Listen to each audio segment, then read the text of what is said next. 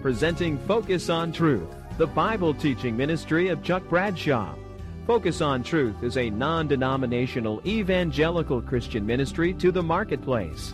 Focus on Truth is dedicated to proclaiming the gospel of the free grace of God and helping people understand the practical relevance of the Bible.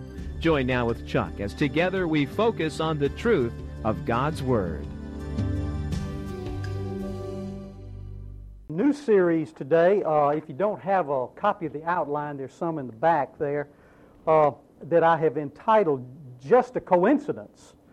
Uh, and then the subtitle is A Primer on the Providence of God. And today we just want to kind of get a handle on what it is that we're going to be talking about over the next few weeks. And I put a few definitions in the left hand column of your notes. Uh, I don't want to get real technical, but I want to be sure that we're all operating sort of on the same page.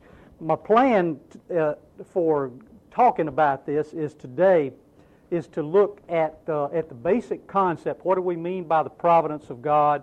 What is it exactly that we're talking about as best, as best we can define it? And, uh, and then we want to look at one brief illustration of that today.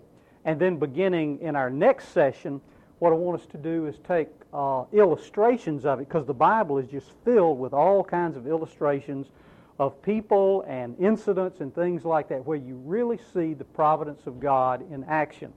And I hope that what this will accomplish over our time together is that it will really uh, cause us to have more confidence in the Lord and really to trust in Him in a greater way, realizing that in the final analysis, while we use terminology like accidents, in the final analysis, there aren't really accidents, they're incidents, and God uses these things in our lives to accomplish certain things. Now, and, and we're going to and we're going to talk about where our responsibility and all of that fits in as well.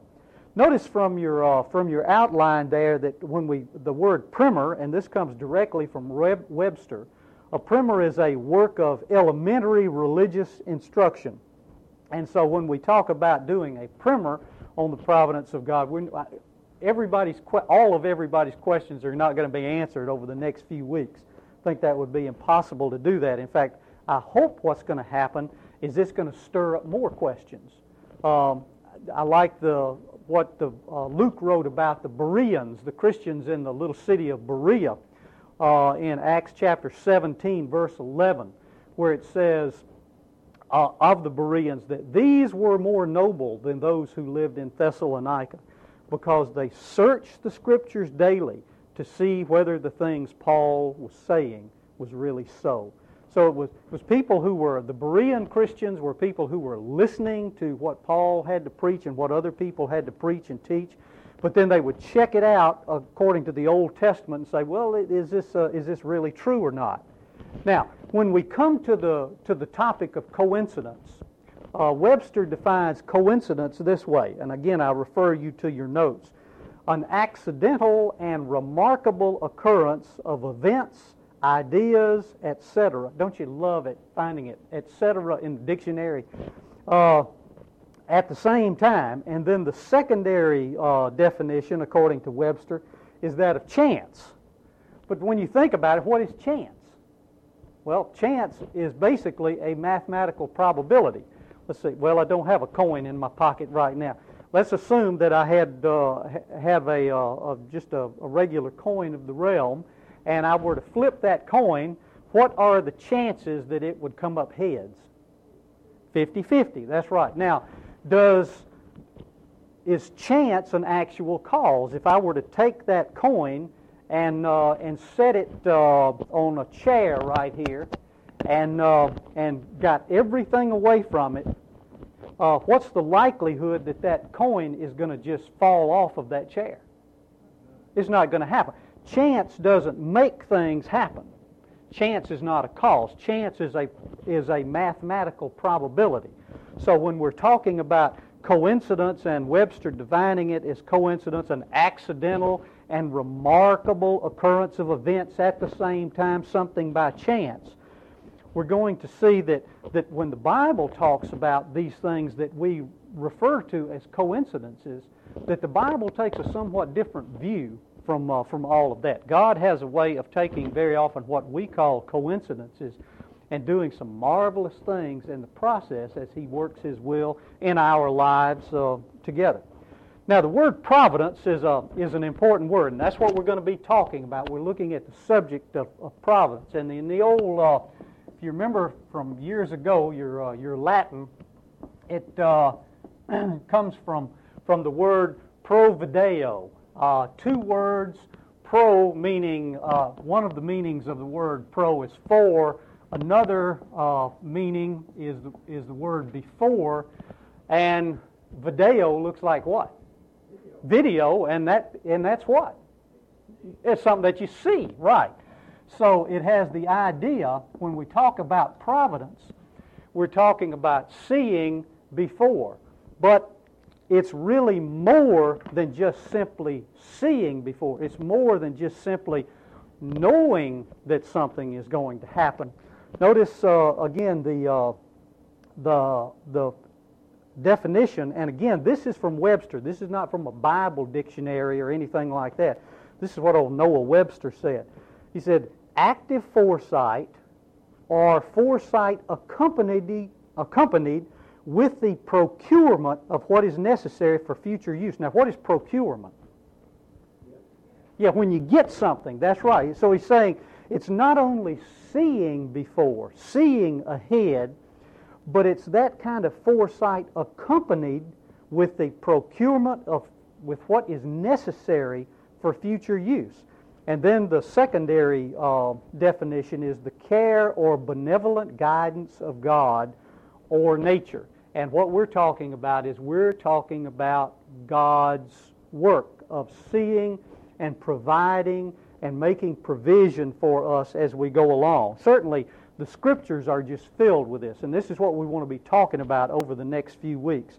Notice uh, in the left hand column of your notes, I've got uh, several, uh, three verses there in that left hand column under Roman numeral 1, part B.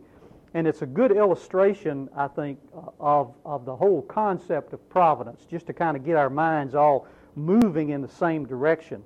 From Hebrews chapter 1, verse 3, uh, and this is from the New American Standard Version. It says, And he, and the referent to he is the Son, talking about Christ, and he is the radiance of his, God's glory, and the exact representation of his nature. And what does he do? And upholds all things by the word of his power. Why is it that the world just doesn't just blow apart?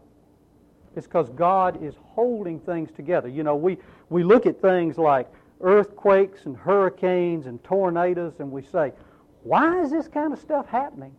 When an even greater question is, is these things tend to be somewhat infrequent when you think about it in terms of the seasonal things that go on. A, gr- a better question is, why is it that we see seasons happening the way they do? Year after year after year after year after year. It's the same thing over and over and over. It's because the Scripture says that God, uh, that Christ is upholding all things with His hands. Notice uh, Colossians chapter 1, verse 17. It says, He, speaking of Christ, is before all things, and in Him all things hold together. Remember, it was the second person of the Godhead who was the agent for creation. God the Father, uh, through the Son, created everything that we see around us, created this, uh, created this universe.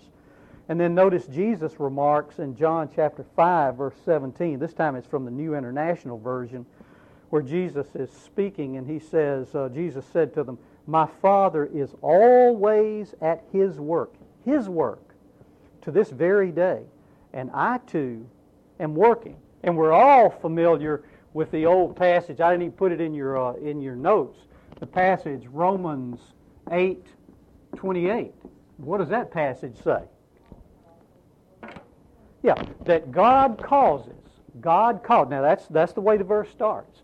God causes all things to work together for good to those who love God, to those who are called according to his purpose.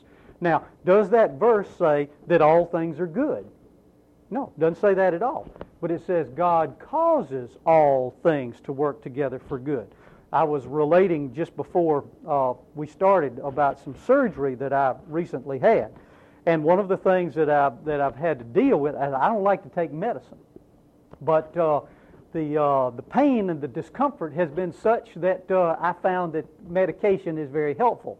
Well, now, I'm no chemist. In fact, I tried to avoid chemistry classes as much as possible in, uh, in lieu of taking psychology and sociology classes.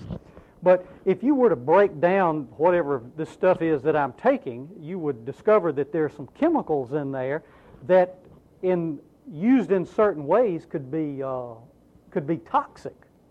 But when they are mixed in exactly the right amount, in exactly the right way with other types of chemicals, then what can happen is that, in, taken in the way that the physician prescribes, then what happens is it provides relief from discomfort and pain. Those things that could have brought death can be things that help to make life a little bit sweeter. And that's what Romans 8:28 is all about. Is that there are a lot of things that are going on that are awful, yet God causes all things to work together for good to those who love God, to those who are called according to his purpose. And that fits in with the whole concept of providence. Notice also in your notes there, again in the left hand column, that uh, the church writings reflect this, and, and I just selected two. Uh, probably the first one is more familiar than the second one, but the old Westminster Confession of Faith. Now, this is the confession of faith used, uh, used by, uh, by many Presbyterians, and this is from chapter 5, paragraph 1. Now, the Westminster Confession of Faith was written in uh, uh, published in 16 AD 1647. Notice what it says. And think about it in terms of this whole concept of providence. God, the great creator of all things, doth uphold, direct, dispose, and govern all creatures, actions, and things from the greatest even to the least by his most wise and holy providence, according to his infallible knowledge and the free and immutable counsel of his own will to the praise of the glory of his wisdom, power, justice, goodness, and mercy.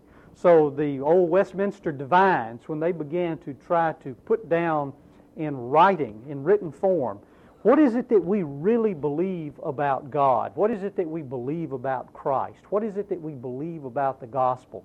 What is it that we believe about mankind? when they came to the concept of providence, they wrote this that God is really in control of all of these things. And then the second quotation is from the Heidelberg Catechism, which came a little before that. That's from the 16th century in, in AD 1563. What is a catechism anyway? Anybody know? It's kind of a a catechism is an oral instruction that takes place in the form of questions and answers. Uh, for example, the old Westminster Catechism, the first, the first question in the Westminster Catechism is, uh, What is the chief end of man? And the answer is, Man's chief end is to glorify God and to enjoy Him forever. And you can't enjoy God without glorifying God. The Heidelberg Catechism came before the Westminster Confession, and the question is, what do you mean by the providence of God? And here's the answer that they wrote. And this is what every kid would quote as he was learning his catechism.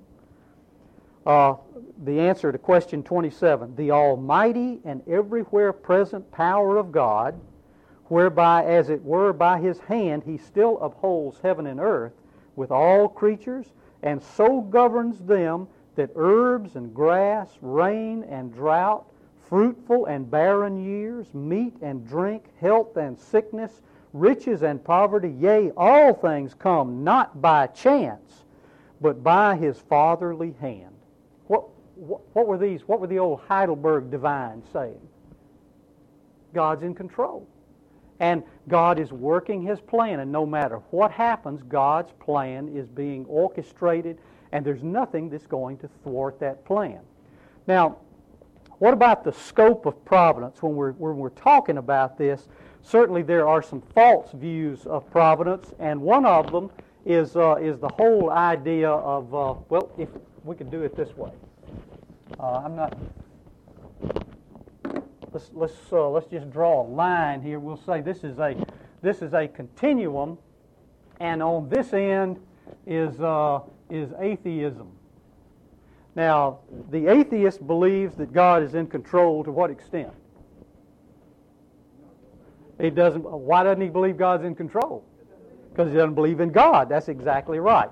You know, for the atheist, uh, the uh, things happen on the would, might they might say things happen on the basis of chance, but we've already said that chance is not a cause of anything. Chance is a mathematical probability. You fl- again, you flip the coin. The chances are uh, that it comes up head is is 50-50. Uh, also on this end, there, there, there's sort of a fatalism that, uh, that develops, and that is, you know, well, this is the way it is. There's no getting around it. You just give up and get on with your life and do the best you can. And again, when we talk about fatalism, we're talking about something that doesn't have anything to do with, uh, with God at all, leaves God out of the equation. Now, on the other end of the uh, equation, or somewhere on the, on the other end, is uh, is deism. And uh, deism is a belief in God, but the, but the idea, and many of our founding fathers of this nation were, were deists. Uh, uh, let's see, uh, Thomas Jefferson was a deist. Remember, Thomas Jefferson is the one who rewrote the New Testament.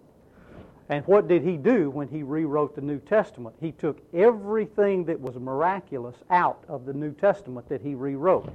If you, re- if you read the, the Testament that Jefferson wrote, the, uh, the, new, the Gospels end with the death of Jesus. There is nothing in there about the resurrection. Why? Because the resurrection was something supernatural, and that took a miraculous act of God in order to accomplish.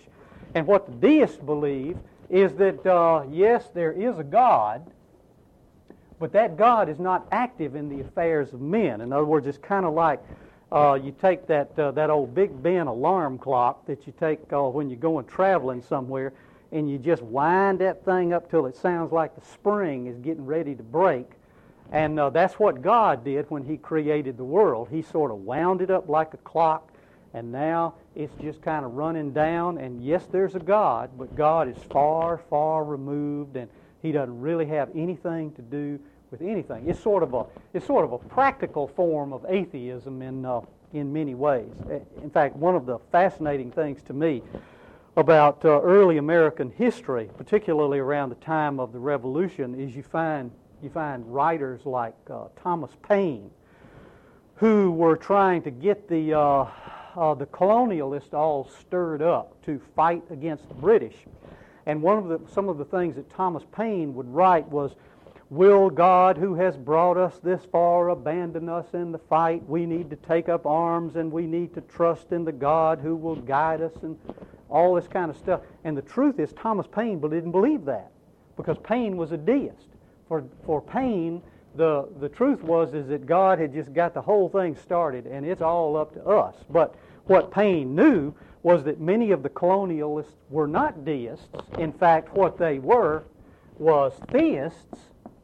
That is, they believed uh, they believed in, in God. Not only did they believe that there was a God, but they believed that God was actively involved in their lives. And so, what Paine did was to to play to uh, to play to that in order to get folks kind of stirred up. So, but notice what the Bible says. Now, now clearly, when we're talking about uh, what we're looking at when we look in the Bible is we we are looking at it uh, from the from the standpoint of, uh, of theism. Uh, that is that God is active and actively working. Not God is not distant or removed. Uh, clearly, the Bible teaches that God is not only uh, eternal, but God is uh, is immanent as well. He is He is with us. Notice, again, Roman numeral 2, part B. Uh, God's control is all inclusive and certain, and I've put several verses there to illustrate that. And these all illustrate this, uh, this theistic viewpoint, which is the, the, the viewpoint of the Bible. Notice the passage from Proverbs 16:33. The lot is cast into the lap. Now, what's a lot? So that's a, a lot is a bunch. Well, yeah, but what is a lot? Yeah, okay. All right, the lot, it was, a, it was their way of divining things. It was kind of, uh, it was similar to shooting dice. The lot is cast into the lap, but it's every decision is from the Lord. The, uh, I, I love the new, uh, the paraphrase that, uh, that has come out that says, uh, God is the one who, ca- men cast the dice, but it's God who causes the spots to come up. And so it, that's, that's kind of the idea. Aren't you amazed at the, uh, at the, the people, the, especially the, the ladies who come on TV and they tell you that, they've, uh, that they can tell you what your future is and they've got all these special numbers for you. And they've got, if you'll, if you'll call in for $4.95 a minute, that they'll give you your lucky numbers and you'll be able to do things like win the lotto. Have you ever wondered why, if they had the lucky numbers, why they didn't win the lotto and then they wouldn't be on TV trying to get $4.95 a minute out of us? But the truth is, is that men cast dice, but God's the one who causes the spots to come up. He's that much in control. Proverbs 16:9 from the New American Standard. The mind of man plans his way, and God intent, God has made us rational creatures. He intends for us to use our minds. We plan our way, but what? But the Lord directs His steps. One of the things that I pray real frequently is I say, Lord, I'm I'm not sure, uh, you know, about which way to go in this issue. It just when I look at Scripture, it seems to indicate this. I'm going to begin to move in this direction. Lord, if I'm making a mistake, please, please stop me. What are we doing? We're trusting in the providence of God that He is going to so work in our lives that He will direct us and bring us where He intends for us to be. Look at the passage from Proverbs 21:1, and there are many people who, during our last political uh, administration, really relied on this verse. It says, "The king's heart is like channels of water in the hand of the Lord. He, the Lord, turns it wherever he wishes. In other words, the leaders of our country can plan to do all kinds of things, but what we know is what's happening in the background. God's at work, and God is leading, God is guiding, God is, and as we shall see, God will even use the evil of other people in order to bring about His own purposes. And we begin to see that in Job, uh, in these two uh, passages from Job, uh, Job 1, verse 12, and then Job 2, verse 6. Remember that uh, Job was an upright man. God didn't have anything bad to say about Job. Job was minding his business. He had a wife, he had a bunch of kids, he had a great uh, business going for him there in livestock. Just a, a great situation. And all of a sudden, the, uh, the old devil appears before the Lord one day and says, uh, and, and the Lord brags on Job and said, Hey, have you seen my servant Job down there? He's an upright man. He hates evil. And old Satan said, Well, I guess so. Look here, you've got him all hedged up round about. I tell you what, you let me put my hand on him and he will cuss you to your face. And notice what the Lord says in Job 1:12. The Lord said to Satan, Very well then, Everything Job has is in your hands, but on the man himself, do not lay a finger. We say, well, I don't understand why God did what he did. Well, none of us fully understand why God did what he did. Now, when you read the book of Job, you understand why. But the truth is that even here, with old Satan, how far could Satan go in touching the life of Job? only as far as God would let him go. He said, okay, you can touch his stuff, but you can't lay a finger on the man. And remember, all of a sudden, man, the whirlwinds came down, and next thing you know, his children were dead. All kind of stuff was going, livestock run off, been killed, tornadoes everywhere. And, uh, and, and, and Mrs. Job was not much of a comfort to him. And, uh, and, uh, and oh, the old devil appears before the Lord again, and the Lord says, See, I told you. He said, Yeah, but you let me touch his skin and he'll cuss you to your face. And so the Lord, notice what the Lord says. The, chapter 2, verse 6, the Lord has said to Satan, Very well. Very well then. He is in your hands, but you must spare his life. You can touch his body, but what is it that you can't do? You can't kill him. You cannot kill him. You cannot kill him. Remember, one of the things that should encourage us is Psalm 139, verse 16. It says, All the days ordained for me were written in your book before one of them came to be. Every day. God knows. I, now, I'm glad I don't know the day of my departure from this world. That's something I'm not interested in knowing. And people say, well, I'd like to know because I might want to live differently. Well, the fact is that none of us do know, and so we need to live every day like this may be our last day, and, and we need to plan for all eternity, and we need to live in the moment to the fullest that we can according to the glory of God. But here you find old, uh, you find the old devil. Man, you know, Job wound up with boils all over him, and Mrs. Job wasn't much help. What was she doing? She said, "Why don't you just cuss God and die?" I mean, that, wasn't that a supportive wife?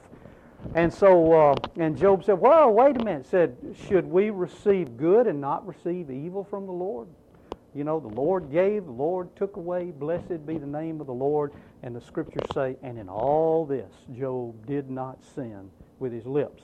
Now, we realize that Job's patience started running out, especially after his pals showed up to try to encourage him God deliver us from encouragers like, uh, like Job had. But Job, at the end of the story, Job is much better off than he was at the very beginning. But the, the point I'm making here is even in this situation, everything, even the spirit world, is under God's control. And even the evil one cannot go beyond what God will allow him to go. And that's, again, that's what this confession of faith, that's what the old Heidelberg Catechism, that's what the Bible says to us over and over again. Now, notice that providence, about providence and human disobedience, well, you know, God's control is not limited in any way by man's free agency. And what I mean by free agency is that we are able to make choices uh, we choose to do certain things. Uh, you know, I I chose to put on a green shirt today. Uh, you may have chosen to wear tennis shoes instead of uh, instead of something else. We make choices, and but even our choices fit into the plan of God. I, I, just to uh, give you a couple of uh, illustrations. the the truth is is that our choices in the final analysis are limited in some way or the other. And God has a way of using even our lousy choices and even the evil that we do to accomplish His, uh, his work. One of the clearest examples from the Old Testament is that of, the, of a kid named Joseph, a 17 year old teenager who was just rubbed everybody, including his dad, the wrong way. He was a brat, he was a smart alecky, smart mouth teenager and it got him in trouble because, uh, and he was Dad's favorite. And one day, when Dad sent him out to the field to check on things out there with his brothers, he was about, he found himself about 50 or 60 miles away from, from where Dad was, and his 10 brothers saw him uh, coming up in uh, their direction, and they said, let's just take care of that guy right now. And remember what they did was they were they had planned to kill him, but instead they put him in a pit and all of a sudden, wasn't it coincidental that while, while he was in that pit, that these Midianite merchants came? Uh, there was a there was a path, a, a, a, a, trade route that ran right by Dothan, where they were. Came right by there. They sold Joseph into slavery, and Joseph went down to Egypt. Now, were those? Now we know that in God's plan, God's plan ultimately was to save Egypt from a tremendous famine that was coming. And the reason he was going to save Egypt from that famine was because God was going to bring Jacob's entire family down to Egypt where they could be taken care of in Egypt and they would grow from a family of about 70 or 75 people to 400 years later they would be in excess of two and a half to three million people. But, so, now, did God tell those 10 brothers, said, now, I want y'all to go out and I want y'all to act real ugly toward Joseph? No, God didn't say that. In fact, just the opposite happened. What happened was the brothers said, We just hate him. We can't stand him. And the hatred, the animosity, the ill will that they felt toward their brother and then the actions that they took based on that ill will, did that thwart the plan of God? No. God used that in His plan to accomplish His will. Same thing with the, uh, the story of Jonah in the Old Testament.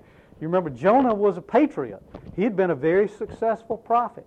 But during that time, there in northern Israel, one of their greatest uh, threats to their to their safety as a nation uh, and to their uh, and to their national interest was a great empire called Assyria that was rising up. And I mean, Jonah just wanted God to nuke the, the Assyrians. Nineveh was the capital of that. remember what happened? Uh, Jonah's just going about his business one day. All of a sudden, we don't know how, whether it was audibly or within, but anyway, God spoke to Jonah and said, I want you to go up to Nineveh and I want you to preach to the Ninevites. Uh, did Jonah go right away? No, he didn't go to Nineveh. He headed in the opposite direction. Instead of going 500 miles northeast to Nineveh, he, he started heading uh, 2,500 miles due west to uh, Tarshish, which would be the other side of Spain, where Portugal is today. But what did God do? Well, he got out there in the Mediterranean Ocean. You know, in fact, you think about the story. He's, he, uh, Jonah was from a mountainous region. It says he went down to Joppa. Joppa was a seaport. He went down to the seashore. He went down to the ship. He ultimately went down into the hold of the ship, but he had one more step to go down, and where was that? To the bottom of the Mediterranean. Because even though he was running away and he said, I am not going to do this, I want you to nuke them, I don't want you to save these people. What did God do? God was working in all of that, and in the process, there were some Phoenician sailors, Gentiles, whom God saved on that boat. They tossed Jonah overboard, and what happened? Of all things, there was a great fish there, just waiting on. Wasn't that coincidence? Just the fish there at just exactly the same time that Jonah went off into the drink. No, that's not a coincidence. That's the work of the providence of God. That's God guiding and upholding all things and making all things work together for good. You ask Jonah, is this a good thing? I wouldn't call being in a fish belly a real good thing right now. But ultimately, where did Jonah wind up? He wound up back on the shoreline, and when it says the whale vomited him up on the shoreline, and so here comes Jonah, sort of staggers out. You know, a whale vomit all over him. And I'm sure his first question was, Can any of you people tell me which direction Nineveh is. And he went and he preached, and God saved the Ninevites from the king on down. You think Jonah was happy? Not at all. Last picture we have of Jonah is he's sitting on outside of the city on a hill. He could have been in the city doing follow-up work, explaining things to them about how God works. But instead, he's sitting out on a hill, and he's thinking maybe, maybe God will nuke them after all. Just, just waiting. But what did God do? God accomplished his purposes. And he even used the disobedience not only of the ten brothers of Joseph who were not saved apparently at that time, but he also used the disobedience of a prophet named Jonah who was a saved man. God, can, God always accomplishes what he intends to do. I want you to notice there are two passages right down at the bottom of your notes there on that first page and it has to do with the evil that men did, uh, the evil that Herod and Pontius Pilate did regarding Jesus. Notice what Luke wrote in the book of Acts, Acts chapter 2, verses 22 and 23. He's preaching there on the day of Pentecost, and he says, Men of Israel, listen to this. Jesus of Nazareth was a man accredited by God to you by miracles, wonders, and signs, which God did among you through him, as you yourselves know. He said, Look, I'm not telling you anything you don't know. You, most of you guys were around here. Notice what he says. This man, what man? Jesus of Nazareth. This man was handed over to you by God's set purpose and foreknowledge. And you, with the help of wicked men, put him to death by nailing him to the cross. See, that was all in God's plan. God used even the evil of these people, the, the, the Romans, Pontius Pilate, the, uh, the, the King Herod to accomplish his will. Notice the passage from Acts chapter 4, verses 27 and 28. Again, it's Peter preaching, and he says, Indeed, Herod and Pontius Pilate met together with the Gentiles and the people of Israel in this city, Jerusalem, to conspire against your holy servant Jesus, whom you anointed. They did what your power and will had decided beforehand should happen. See, the cross was not an accident. The cross was planned. In fact, if you want to jot down a couple of verse references, 1 Peter chapter 1, verses 19 and 20 said that Christ was foreknown from the foundation of the world. You know, when you read the book of Genesis and you get to chapter 3 and all of a sudden the fall occurs where the man and the woman disobey, you don't get this picture of God conferring uh, among the persons of the Trinity with all of them wringing their hands saying, Oh my, oh my, what are we going to do now? I never knew this was going to happen.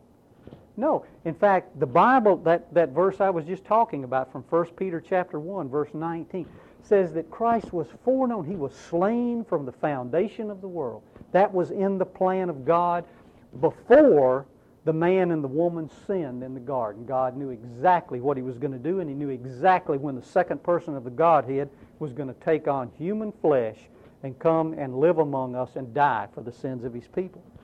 And in uh, another, another passage that's worth uh, thinking about is Revelation chapter 13, verse 8.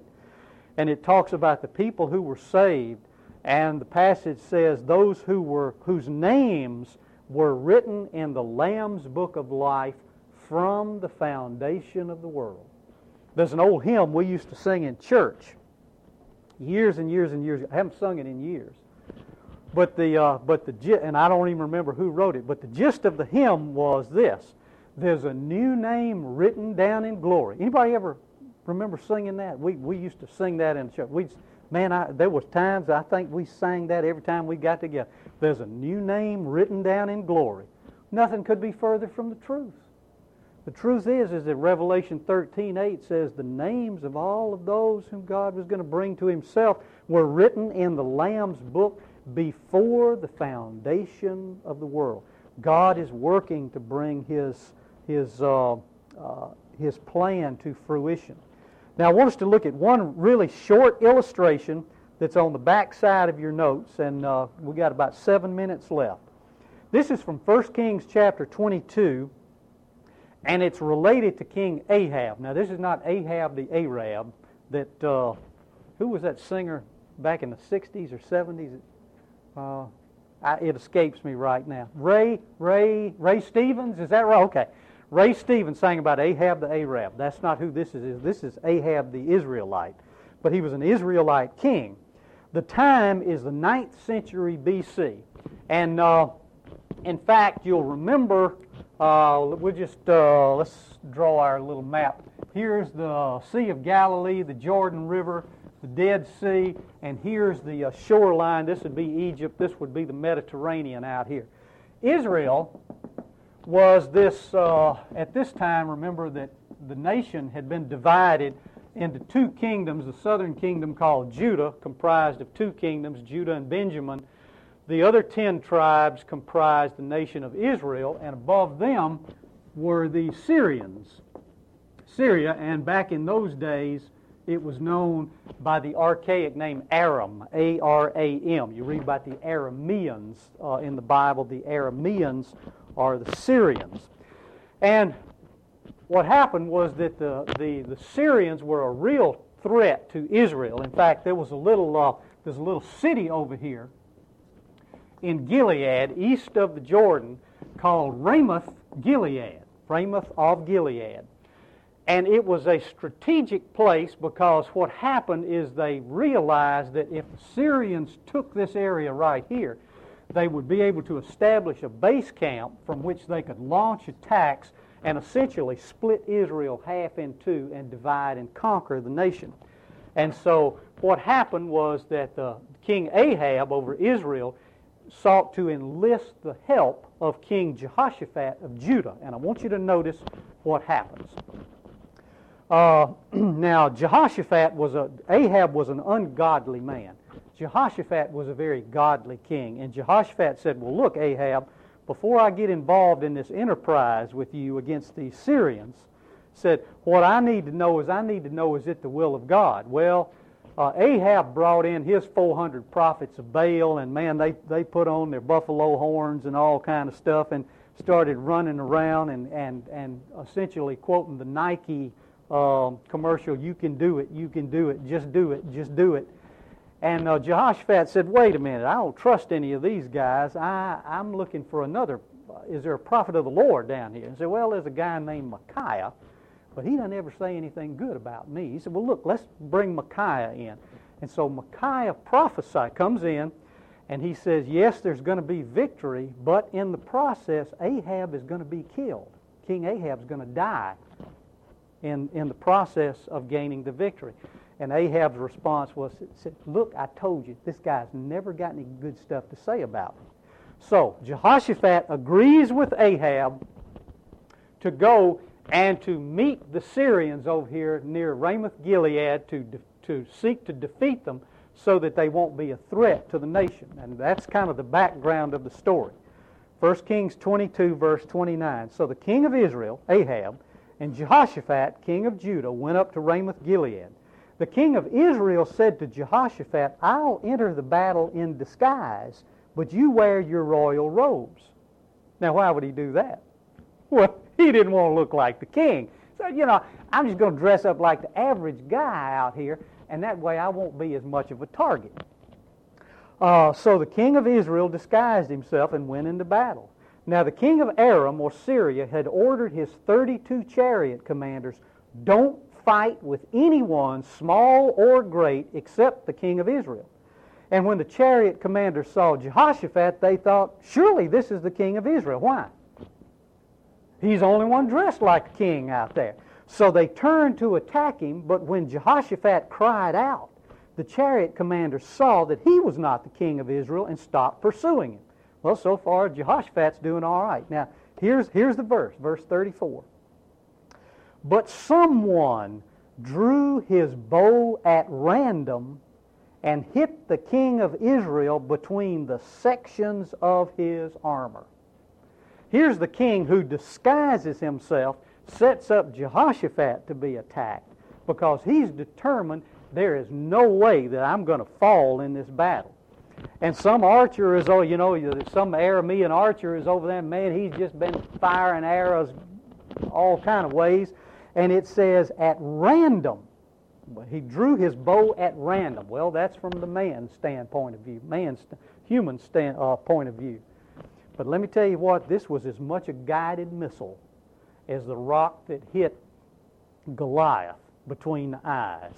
Because it says it hit the king of Israel and hit him where? This guy's wearing armor you know, apparently, you know, you, where, where the joints were, you had to have little openings there so that the, so that the pieces of armor could move. Where here's a guy who draws his bow at random, fires the arrow, the thing goes up in the air, and when it comes down, it not only finds Ahab, it finds the place in his armor where it can pierce.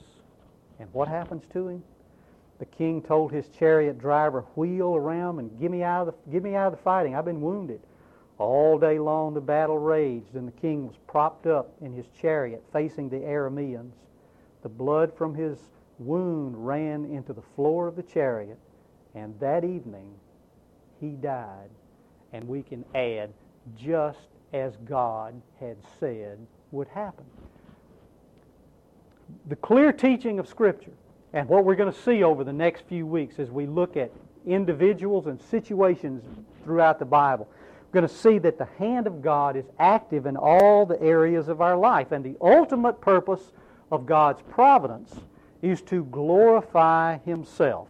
And God will use whatever means He deems necessary, and He wishes to do so in order to accomplish that. May we, I hope, over these next weeks together, get a clearer vision of who God is and what His great power and majesty is like, and how He controls things, and in doing so, recognize that when the difficult times come into our life, as well as when the good times come, that we as His people are in His kind hands, and He does all things in order to conform us and make us and mold us into the image of His blessed Son. Boy, that'd be a great thing if we can get a clearer picture of that. Father, thanks so much again for your kindness and mercy and grace and goodness. We are overwhelmed, Lord. Just, just the idea of, of people throw dice, you're the one who causes the spots to come up. The kings make the decisions, but the truth is, is that you're guiding them as they do so. Lord, there's still a lot of stuff we don't understand. We don't understand earthquakes and tornadoes. We don't understand Stalin and Hitler and Mao Zedong. And we don't understand why people that we love so dearly have problems, and many of them to us die prematurely. And yet, Lord, we know that you have a plan and a purpose in all of this. And the only thing that we can do is, is, is cling to you and hold on to you. Help us in these days to come as we look at this subject and pursue it from the Scriptures. That, Lord, that we might grow in our confidence in you and in our Savior, the Lord Jesus Christ, in whose name we pray with great thanksgiving. Amen.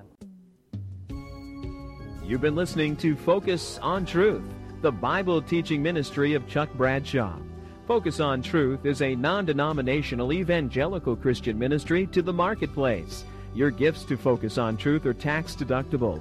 For a free copy of our monthly newsletter, Glimpses of Truth, or other information about the ministry, write to Focus on Truth, Box 5367, Columbus, Georgia 31906.